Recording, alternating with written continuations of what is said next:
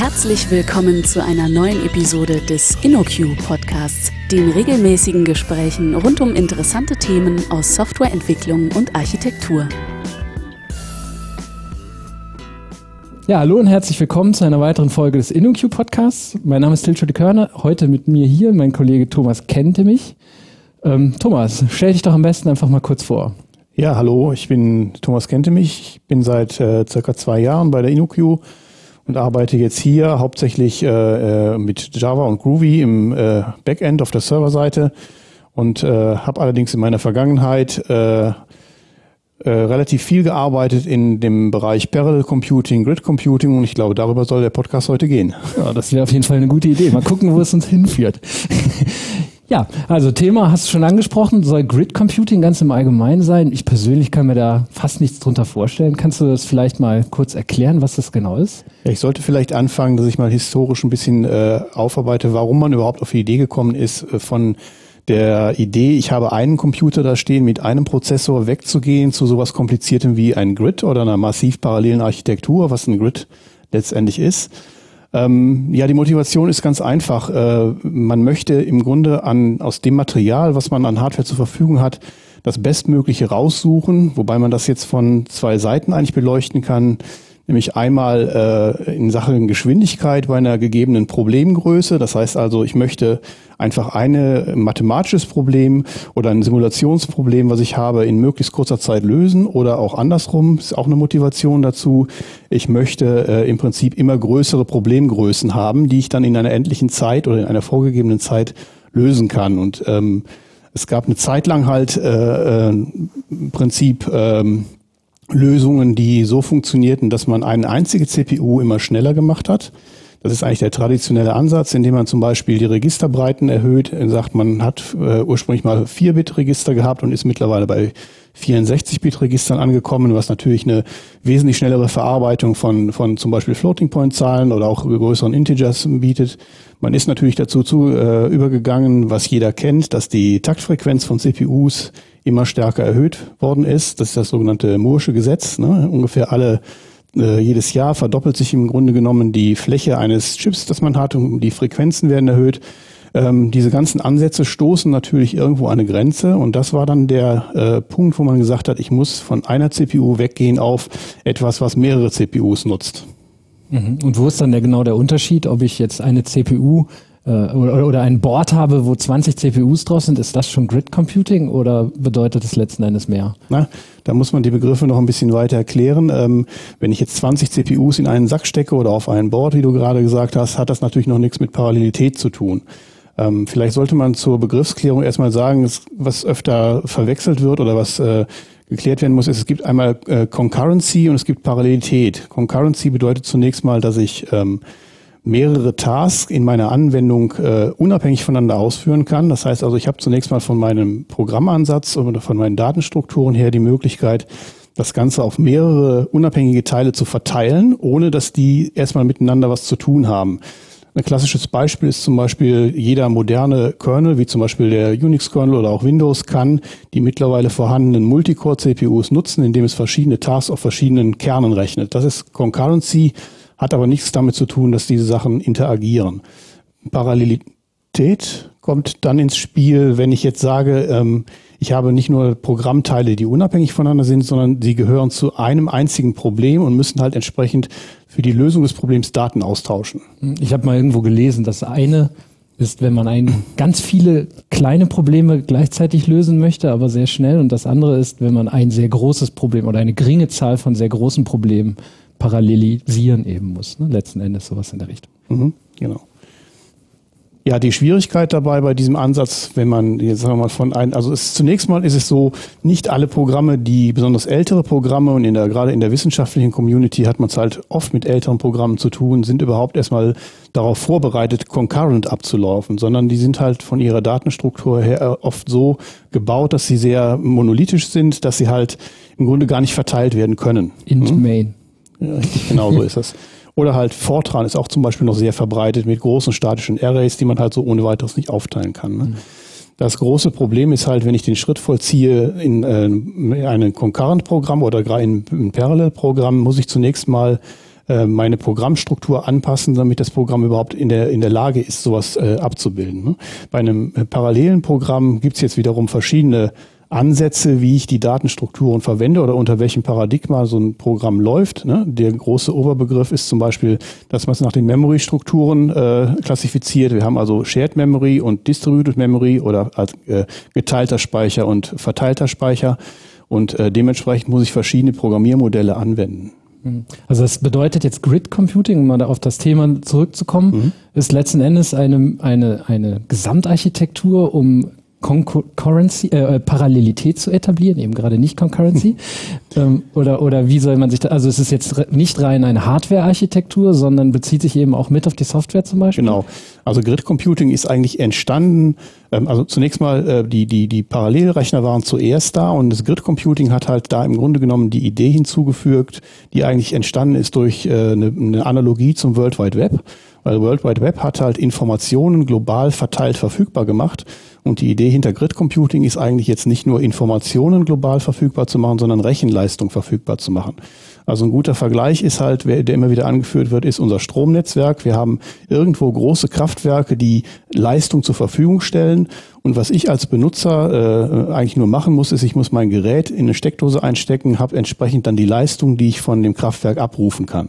Das ist eine ähnliche, äh, genau die Idee, die hinter Grid Computing steckt. Ich habe also große Compute-Server, die äh, in der Lage sind, Probleme zu berechnen. Und ich habe im Grunde genommen Client-Anwendungen, mit dem ich dann global von überall auf diese Struktur oder auf diese Infrastruktur zugreifen kann. Also Grid nicht im Sinne von Gitter oder ähnlichem, also irgendeiner Struktur, Nein, sondern wirklich in dem Sinne, dass man sagt, es ist ein Netz. Genau, da steckt, das, da steckt das englische Power Grid, also mhm. das, die Übersetzung des Deutsche für unser Stromnetz im Grunde genommen dahinter. Und wie grenzt man das zum Beispiel gegen das ja heute so populäre Cloud Computing ab? Oder ist das schon wieder durch? Ich weiß es gar nicht. ja, ich würde mal sagen, äh, für, über Grid Computing haben wir gesprochen schon, als Cloud Computing noch gar nicht gab. Also Cloud Computing ist eigentlich eine Verbindung zwischen dem Grid Computing, der Idee, ich verteile für mathematische Anwendungen äh, Rechenleistungen im Netz und eine Verknüpfung mit der Ideen, wir benutzen zum Beispiel Webbrowser und Webtechnologien, um auf dieses, um diese verteilten Ressourcen zuzugreifen. Also Cloud Computing geht mehr in die Richtung, das für die Allgemeinheit zur, Verfü äh, zur Verfügung zu stellen. Das ist ja auch irgendwie ein Marketingbegriff, genau. unter dem wie jeder denkt, ja. was er will. Also letzten Endes würdest du es eher als ein, einen Aspekt davon betrachten. Genau, es ist im, im Grunde genommen, äh, sage ich jetzt mal, eine, halt eine, eine Erweiterung des Grid Computings und eine Modernisierung dieses Begriffs eigentlich. Ne? Grid Computing hat angefangen eben in der gerade in der akademischen wissenschaftlichen Welt äh, um eben äh, nicht nur äh, eine Ressource, eine große Großcomputer nutzen zu können, sondern mehrere zur Bearbeitung von mhm. Problemen. Und wo, wo ist dann zum Beispiel auf der anderen Seite die Abgrenzung gegen ja, wahrscheinlich äh, statischere Strukturen wie Cluster und ähnliche Dinge? Ja, da unterscheiden sich jetzt im Wesentlichen, äh, muss man unterscheiden äh, äh, zwischen, was macht ein Parallelrechner oder ein Grid eigentlich aus? Ne? Das besteht natürlich zum, zum einen aus CPUs, die eine Rechenleistung zur Verfügung stellen, entsprechend mit Speicher und was man halt alles braucht. Und zum anderen ist beim Parallelcomputing halt ganz wichtig äh, die Kommunikationsnetzwerke, die dazwischen sind. Ich hatte eben schon gesagt, ein paralleles Programm zeichnet sich halt äh, dadurch aus, dass die Teile des Programms miteinander kommunizieren müssen. Das kann man vielleicht verdeutlichen. Äh, ein ganz populärer Ansatz ist zum Beispiel, nehmen wir mal an, ich habe ein Problem, was im Grunde auf einem äh, Quadrat oder auf einem rechteckigen Gitter beruht. Eine Parallelisierung davon wäre jetzt zum Beispiel, ich teile das Gitter in n Teile auf und rechne jedes Teilproblem auf einer CPU. Das ist so ein klassischer Parallelisierungsansatz. Ähm, solange diese Teile jetzt miteinander nichts zu tun haben, ist auch alles in Ordnung und wird nicht weiter schwierig. Aber in dem Moment, wo ich jetzt Daten, die die CPU 1 hat, auf der CPU 2 brauche, muss ich die Daten irgendwie zur Verfügung stellen. Ne? Spielen da in diese Ecke dann auch solche Sachen wie Map and Reduce und ähnliche Sachen, äh, Algorithmen dann rein? Das ist eine Spezialisierung dieses, diese, dieser Sachen, die man hat. Äh, Kommunikationsmuster können wir vielleicht äh, später nochmal drauf mhm. zurückkommen. Ähm, worum es halt geht, ist, ähm, um ein paralleles Programm effizient zu betreiben, brauche ich nicht nur CPU-Leistung, sondern Kommunikationsleistung. Man kann sich ja vorstellen, in dem Moment, wo jetzt ein Teilcomputer eines solchen parallelen Maschine oder eines Grids äh, Daten rüberschaufeln muss an, auf die andere Seite, ist er natürlich nicht in der Lage, im Prinzip Berechnungen durchzuführen. Ja? Es sei denn, er ist in, intern wieder parallel, aber das ist ein Spezialfall. Auf jeden Fall hat man immer Kalkulation und Kommunikation. Also ein balancierter Parallelrechner zeichnet sich dadurch aus, dass er im Prinzip schnell rechnen kann, aber auch schnell kommunizieren kann. Und beim Grid ist es jetzt gerade so ein Spezialfall, weil die Grids sind in der Regel über Internet gekoppelt, also über normale Standardnetzwerke, was natürlich bedeutet, dass die CPUs da drin eine wesentlich höhere Rechenleistung haben, als die Kommunikationsleistung ist. Mhm. Das heißt also, auf Grid passen im Grunde genommen nur besondere Arten von äh, Algorithmen, die relativ kommunikationsarm sind. Mhm. Man sagt das auch, die sind lose gekoppelt. Ne? Wenn ich mhm. jetzt eine Anwendung habe, die sehr viele Daten austauscht, dann läuft die natürlich besser auf einer Architektur wie einem Cluster oder wie einem speziellen Supercomputer, der ein, äh, ein, ein dediziertes Netzwerk hat, was möglicherweise eine wesentlich höhere Geschwindigkeit zum Datenaustausch bietet. Höhere geografische Nähe und ähnliches. Genau. Mhm. Und ähm, ja, ein Beispiel wäre dann wahrscheinlich, was vielen vielleicht in den Kopf kommt, ist jetzt schon ein bisschen äh, vorbei, dass es äh, auf jedermanns Bildschirm war, wäre dann sowas wie SETI at Home vielleicht. Ist das eine Form von Grid Computing? Ja. Also da, damals ging es ja darum, dass äh, Strahlen aus dem All analysiert wurden von der NASA, glaube ich, die dann Datenhäppchen auf weltweit verteilt haben, wenn ich das so richtig wiedergebe. Genau. Also SETI, SETI at Home oder äh, gibt auch einige andere Folding at Home, die sich mit äh, Faltung von Proteinstrukturen es gibt noch einige andere Projekte, die sich mit äh, Arzneimittel, äh, äh, Wirkstoff, also Arzneimittel, äh, äh, beschäftigen. Das ist eine Klasse von Problemen, die äh, nennt man so schön embarrassingly parallel, was im Wesentlichen bedeutet, die Dinge haben keine Kommunikation. Mhm. Das heißt also, das ist eine hervorragende Anwendung, um die auf einem globalen Grid zu rechnen. Das geht sogar so weit, SETI at Home zum Beispiel analysiert Radiosignale aus dem Weltall äh, der Server bei SETI stellt im Grunde genommen so einen, einen, einen kurzen, äh, äh, kurzen Datenfile mit den Signalen zur Verfügung. Die werden dann auf alle äh, angeschlossenen Rechner, in dem Falle sind das einfach normale PCs, wo die Benutzer ihre ihre CPU zur Verfügung stellen, wenn sie zum Beispiel ansonsten den Bildschirmschoner laufen lassen würden. Es gibt einige von den Programmen, die rechnen sogar als Bildschirmschoner. Ja, kann man zugucken. Ähm, die werden auf die Computer übertragen. Der äh, Computer zu Hause bei unterm Schreibtisch oder der Laptop, der gerade nichts zu tun hat, rechnet und schickt das Ergebnis an SETI zurück. Und ähm, der hat nichts mit den 100.000 anderen äh, Computern zu tun, die auch in diesem Programm gerade zufällig dran sind. Das ist eigentlich schon keine richtige Klasse von Concurrency dann mehr, Nein. sondern geht schon fast in die, äh, Entschuldigung, jetzt habe ich keine nicht Parallelität, sondern es ist concurrent, aber gar nicht mehr parallel. Genau, ja, okay. genau. Also eher langweilige Probleme. aber relevant für die ja. Menschheit wahrscheinlich. Hm, genau. Ja, ähm, du hattest eben schon äh, mal kurz die Kommunikationsmuster angesprochen. Ja. Ähm, ich habe, glaube ich, nach MapReduce gefragt. Ähm, was gibt's denn da so alles? Was, äh, was, wie, wie, wie sieht sowas üblicherweise aus? Also ich habe jetzt meine 2000 Rechner, die über ein mittelschnelles Netz verbunden sind. Mhm. Was, was lasse ich dann darauf los? Ja gut, das ist natürlich sehr stark problemgetrieben, was man da loslässt. Ne? Es gibt solche Standard-Kommunikationsmuster. Ich, ich, rede jetzt mal äh, nicht über Shared Memory Kommunikation, weil die passiert ja im Grunde genommen dadurch, dass man einen gemeinsamen Speicher hat. Ne? Aber die richtig großen Maschinen, die massiv parallelen, sind eigentlich alle haben eine äh, Distributed Memory Architektur. Das heißt also, die Speicher sind äh, nicht lokal, sondern ich muss über irgendeinen Mechanismus über den Draht gehen. Ne? Und das nennt man in der Regel, was man da macht, ist sogenanntes Message Passing. Das heißt, im Grunde genommen mache ich eine Sende- und eine Empfangsoperation. Das sind die Grundoperationen, die ich dafür brauche. Ich sende einen Teil Daten und ich kann von dem anderen empfangen. Es gibt eine Riesenvariation, wie ich die Adressierungen mache, wie ich Kommunikationsräume gegeneinander absetze. Ne? So, und da gibt's jetzt wiederum, muss man unterscheiden, es gibt die, die, die, der simpelste Baustein ist eigentlich eine, wie ich sagte, Sende- und Empfangsoperation. Das heißt, der eine Partner sagt, ich schicke dir Daten, der andere muss sagen, ich bin bereit zu empfangen, er empfängt die Daten und kann dann halt mit den Daten weiterrechnen. Ne? Dieses Muster hat zum Beispiel den Nachteil, dass der Empfänger in der Regel blockiert, solange die Daten nicht da sind. Das ist also eine blockierende Kommunikation. Das ist eins von den Standardkommunikationsmustern. Das ist nicht so gut, weil in der Zeit, wo der sozusagen in dem Receive hängt und wartet, kann er nicht rechnen. Und ich kaufe mir die Maschine, um zu rechnen und nicht um Däumchen zu drehen. Das bedeutet also, an der Stelle kommt jetzt äh, ein zweites Kommunikationsmuster sehr stark rein. Das ist dann die nicht blockierende Kommunikation. Was bedeutet, ähm, auf der Senderseite habe ich ein nicht blockierendes Senden. Das heißt also, ich warte gar nicht, dass der andere die Daten entgegennimmt, sondern mache sowas, wie die Amerikaner so schön sagen, fire and forget.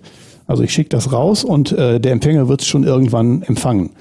Der Empfänger auf der anderen Seite signalisiert nur, ich wäre im Prinzip bereit, die Nachricht zu empfangen, stellt möglicherweise einen Speicherplatz zur Verfügung, wo die abgelegt werden kann. Es kommt eine Nachricht und die landet im Speicherbereich, aber der ist noch gar nicht so weit, die anzunehmen, sondern rechnet gerade noch.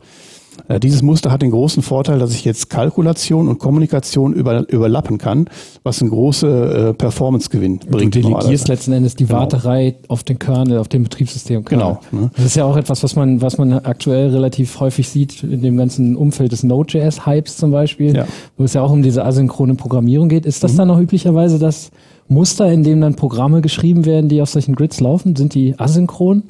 Macht man nur asynchrones I.O. mit Scala oder Node.js? Ähm, man, muss, man muss da auch an der Stelle wieder sehr stark äh, auf, aufs Problem gucken. Ne? Es gibt äh, einmal die Geschichte, dass ich natürlich asynchron kommunizieren kann. Aber gleichzeitig verlangen viele äh, Programme oder viele Problemstellungen, dass ich an gewissen Stellen Synchronisationspunkte ein, äh, einbaue, einfach um, um die Geschichten wieder sozusagen in Gleichschritt zu bringen, ja, weil ansonsten das auseinanderläuft. Ähm, es gibt also neben diesen Kommunikationsmustern, die ich jetzt gerade hatte, gibt es halt äh, eine Klasse von Synchronisationspunkten, die heißen klassischerweise Barrier. Ein Barrier funktioniert so, dass ich halt sozusagen eine, eine, eine Wartepunkt habe wie eine Verkehrsampel, wo erstmal alle hinkommen müssen und dann geht's weiter. Ja. Mhm. Ähm, was bei den Kommunikationsmustern dann natürlich noch sozusagen auf diese Primitive wie Send und Receive oben drauf kommt ist natürlich, dass ich ähm, solche Sachen habe wie Getter und Scatter. Also ich verteile etwas von einem Prozessor an n andere oder ich sammle von n an anderen rein und darauf wieder aufgesetzt gibt es natürlich solche Sachen wie Reduce. Da sind wir wieder bei, bei dem, was du eben als Beispiel brachtest, wo ich halt zum Beispiel eine parallele äh, Summe bilde über n Knoten, ja, und am Ende muss ich die alle zusammensummieren. Das ist dann so eine, äh, so eine äh, Reduce-Operation, wo ich letztendlich ein Ergebnis bekomme mhm. bei diesen Sachen. Und es gibt noch eine, eine, eine, einen ganzen Sack voll andere äh, Operationen, die aber mehr oder weniger äh, spezieller sind. Jetzt sage ich mal, das waren eigentlich so die Grundprimitive, die man, die man da zur Verfügung hat. Ne? Ja, wir, wir reden ja jetzt auch, also wenn ich an, wenn ich am Anfang an Grid Computing gedacht habe, habe ich eher so in der Hardware-Kategorie gedacht. Aber wir reden ja jetzt eigentlich über Software. Wir haben gerade über Software geredet. Genau, ja. also merke ich auch langsam. die Frage ist halt, ähm, wie also man assoziiert, wenn man das Thema Grid Computing mhm. sozusagen mit dem gesamten Stack mehr oder weniger assoziiert, was ist denn dann üblicherweise das, was ich dann einsetze? Hab, gibt es da spezielle Programmiersprachen, die man für Grid Computing benutzt oder benutzt man da Java für oder wie genau funktioniert das?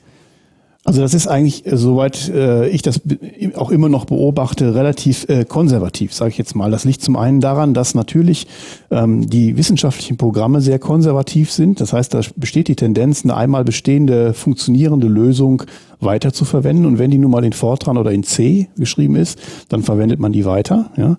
Und äh, für die eigentliche Umsetzung der Parallelisierung äh, wird halt auch im Grunde es gibt eine ganze Reihe von, sagen wir, von, von wissenschaftlichen Ansätzen.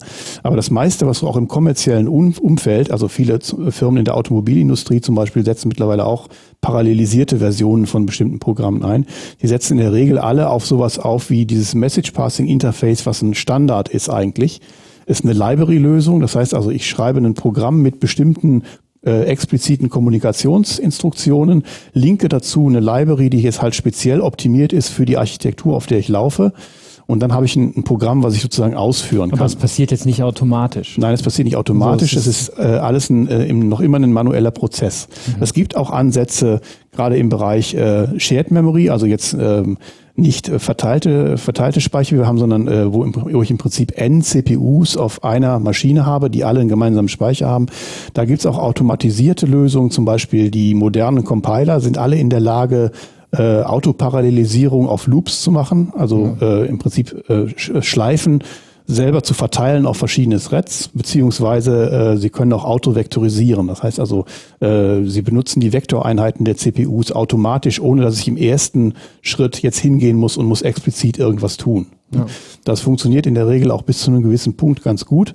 Aber meistens kommen die irgendwann an eine Grenze, wo man dann doch manuell Hand anlegen muss. Ja, naja, die Magie ja. hat ihre Grenzen. Ähm, wenn du, wenn du ähm, die, die Shared Memory Thematik äh, mhm. erwähnst, denkst du denn dann bei Grid Computing eigentlich schon an jeden Heimrechner, wo ein Quad-PC, äh, Quad-Core-Prozessor drin ist? Ist das für dich auch schon Grid Computing? Naja, wir haben ja in dem Beispiel von SETI gesehen, dass das schon Grid Computing sein kann. Ne? Wobei die Wobei bei SETI ergibt sich ja erst durch das Gesamtsystem.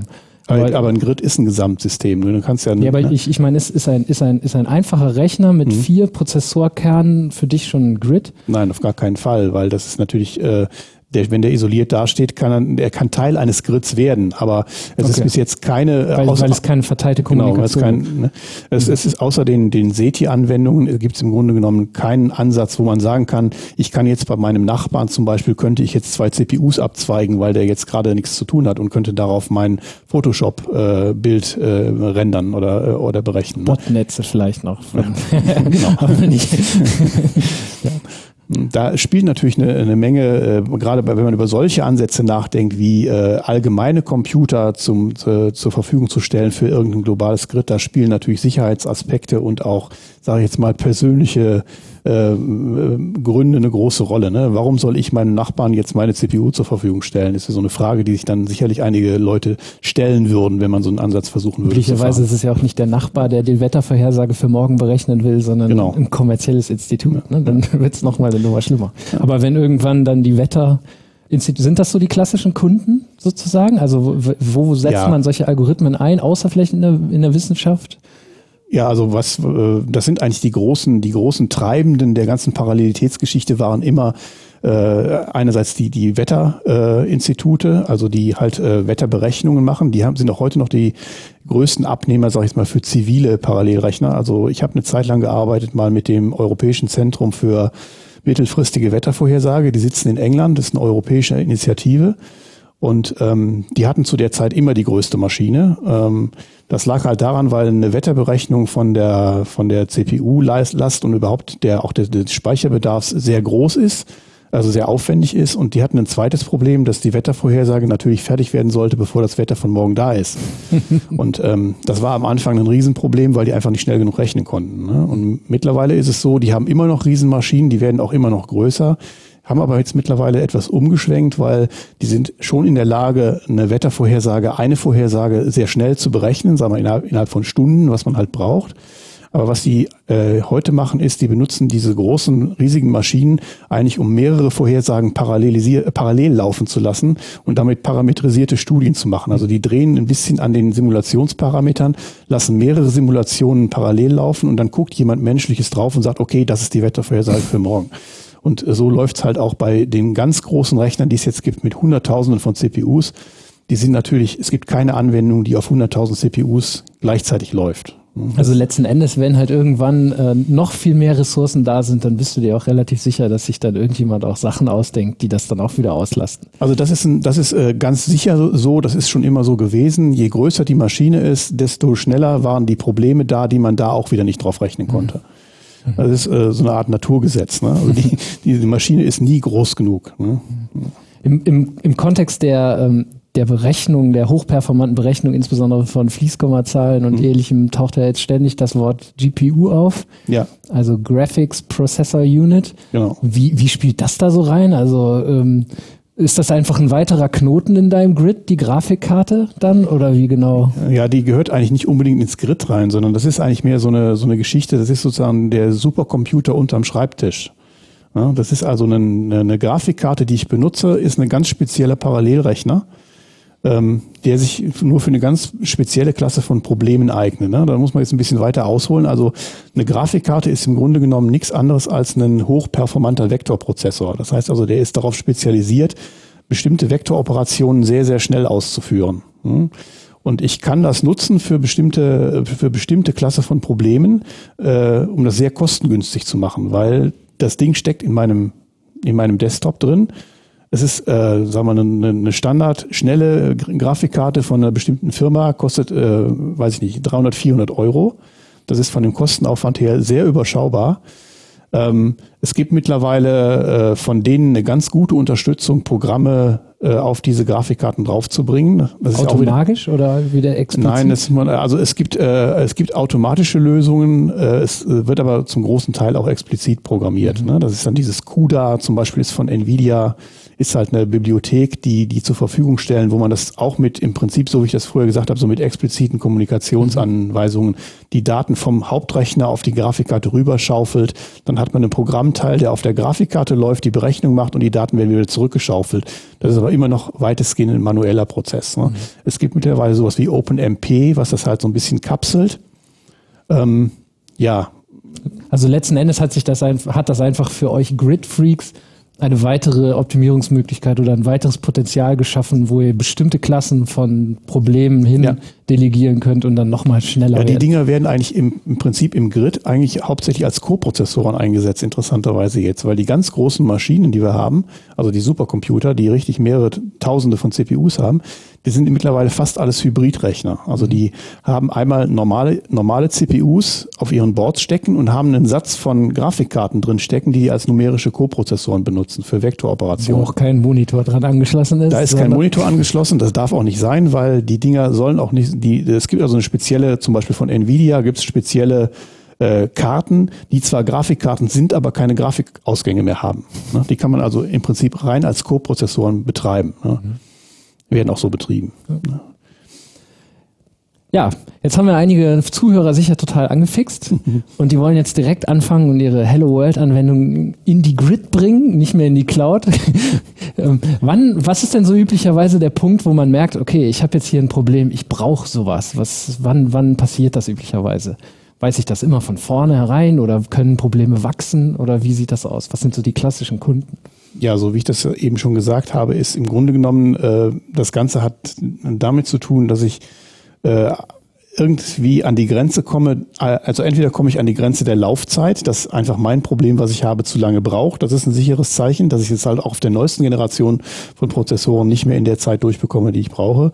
Oder es ist halt äh, das Zeichen, dass ich im Grunde genommen eine tolle Idee habe und eine äh, dafür eine große Menge Daten analysieren muss zum Beispiel oder eine, äh, eine große Menge äh, Daten prozessieren muss und es einfach auf meiner Maschine nicht mehr schaffe, weil irgendwelche Ressourcen ans Ende kommen. Ne? Also die ganze Geschichte mit Grid Computing, Parallel Computing hat wie gesagt sehr viel damit zu tun, dass ich an diese Grenze komme. Ne? Mhm. Der Schritt, wenn man jetzt von einer Anwendung, die man jetzt einfach so schon hat, zu einer parallelen Anwendung, ist ein großer mhm. in der Regel. Ne? Weil eben, wie ich auch gerade eben schon sagte, man normalerweise äh, Programmstrukturen ändern muss, Datenstrukturen ändern muss. Äh, ein guter Einstieg für sowas ist natürlich sicherlich, wenn man sagt, man bleibt jetzt erstmal auf dem kleinen Feld, ähm, ich habe eine Multiprozessormaschine, was für viele Anwendungen vielleicht ja auch okay ist, kann man anfangen äh, mal mit OpenMP oder äh, OpenCL, das ist eine, eine, eine Variante im Grunde genommen davon, was von den meisten Compilern von Intel oder auch von GNU mittlerweile unterstützt wird, kann man anfangen, äh, kleinere äh, Sachen wie äh, der, äh, der Berechnungsloop, der bei mir die meiste Zeit braucht, zu versuchen, auf verschiedene Kerne zu verteilen. Das ist ein Einstieg, den jeder einfach gehen kann. Ne? Mhm. Genauso kann er sich, äh, äh, wenn das noch ein bisschen weitergehen soll, Richtung Vector Computing, kann man sich anfangen mit äh, CUDA oder OpenMP zu beschäftigen, was ein bisschen mehr Aufwand bedeutet. Ne?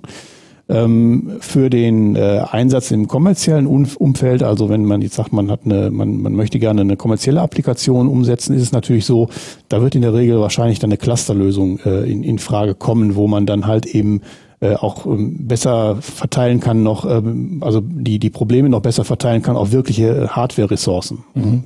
Also du denkst, unsere, unsere klassische Kundschaft im Bankensektor oder in der Telekommunikation wird eher kein Grid sich in den Keller stellen. Also in der, Tele, in der Telekommunikation nicht. Die Banken sind, äh, das ist aber jetzt glaube ich nicht der Kreis, den wir direkt haben, die sind natürlich wahnsinnig interessiert daran, äh, Finan Finanzmodelle zum Beispiel mhm, möglichst mhm, schnell ja, zu rechnen. Ne?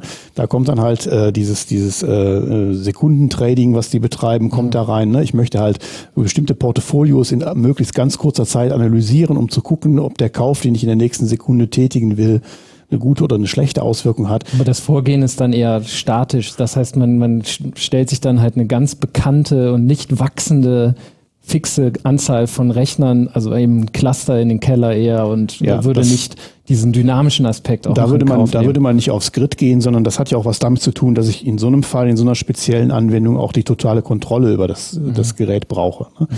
Ich meine, es gibt ja auch immer so den Aspekt, ähm, kann ich die Daten denn überhaupt äh, überall hin bringen oder brauche ich die Daten tatsächlich lokal bei mir? Ne? Mhm. Ähm, es ist auch eine, letztendlich eine Abwägungssache, ob man äh, Geld investiert und sich eine eigene Infrastruktur hinstellt, was viel Geld kostet und gerade im Bereich von Parallelcomputing wird das sehr schnell sehr teuer oder ob man versuchen kann, äh, was anderes mitzubenutzen. Wobei ich im Moment nicht weiß, dass irgendeiner wirklich, sag jetzt mal, Computing, also äh, im, im, im Sinne von ingenieurmäßigem Computing, äh, einfach so als Serviceleistung anbietet. Mhm. Ja. Ähm, gibt es denn, wenn man, wenn man jetzt als Privatmensch sich für das Thema interessiert, Projekte oder Frameworks, in denen man sich beteiligen kann? Also gibt es irgendwelche Initiativen, wo man, wo man einfach mitmachen kann oder sowas ähnliches? Also man kann das Thema so ausgefallen man, man, und teuer letzten wenn, Endes. Wenn man natürlich selber programmieren will, ist es natürlich so, da äh, weiß ich jetzt nicht, dass es da was, was gibt, was so direkt als im Sinne von einem Open Source Projekt wäre. Ein Open, mhm. Open Grid oder wie man es nennt, ja, oder genau. Open Source Grid kenne ich nicht. Es gibt äh, ein sehr lustiges Projekt, das ist vielleicht äh, was für äh, für, für Schulen oder auch für jemanden, der sich vielleicht so ein bisschen, ein bisschen Geld investieren will. Äh, es gibt eine Initiative von der Universität von Southampton, diese kleinen Raspberries, also die, mhm. die, die Rechner, die wir auch sicherlich rumliegen haben, in den Parallelrechner zu verarbeiten. Oh. Ne, da kann man also 64 von den Dingern, äh, ist sehr nett gemacht. Der Sohn von dem, der das Projekt betreibt, der hat ein, ein, ein Lego-Gehäuse gebaut, wo die Rechner, die Platinen drin sind und hat halt einen kleinen Parallelrechner mit MPI mit 64 CPUs. Mhm. Das ist als, äh, als Modell für Schulen oder für, äh, für auch für Universitäten, um die Schüler da mal, äh, die Studenten da mal ranzubringen, ist das gar nicht so eine schlechte Idee, weil das ist äh, kostenmäßig sehr überschaubar. Man kann da nicht viel kaputt machen bei den Dingern und es ist trotzdem ein richtiger Parallelrechner. Ja. Ja, vielen Dank. Ich habe sehr viel erfahren. Hast du noch irgendwelche abschließenden Worte zum Thema?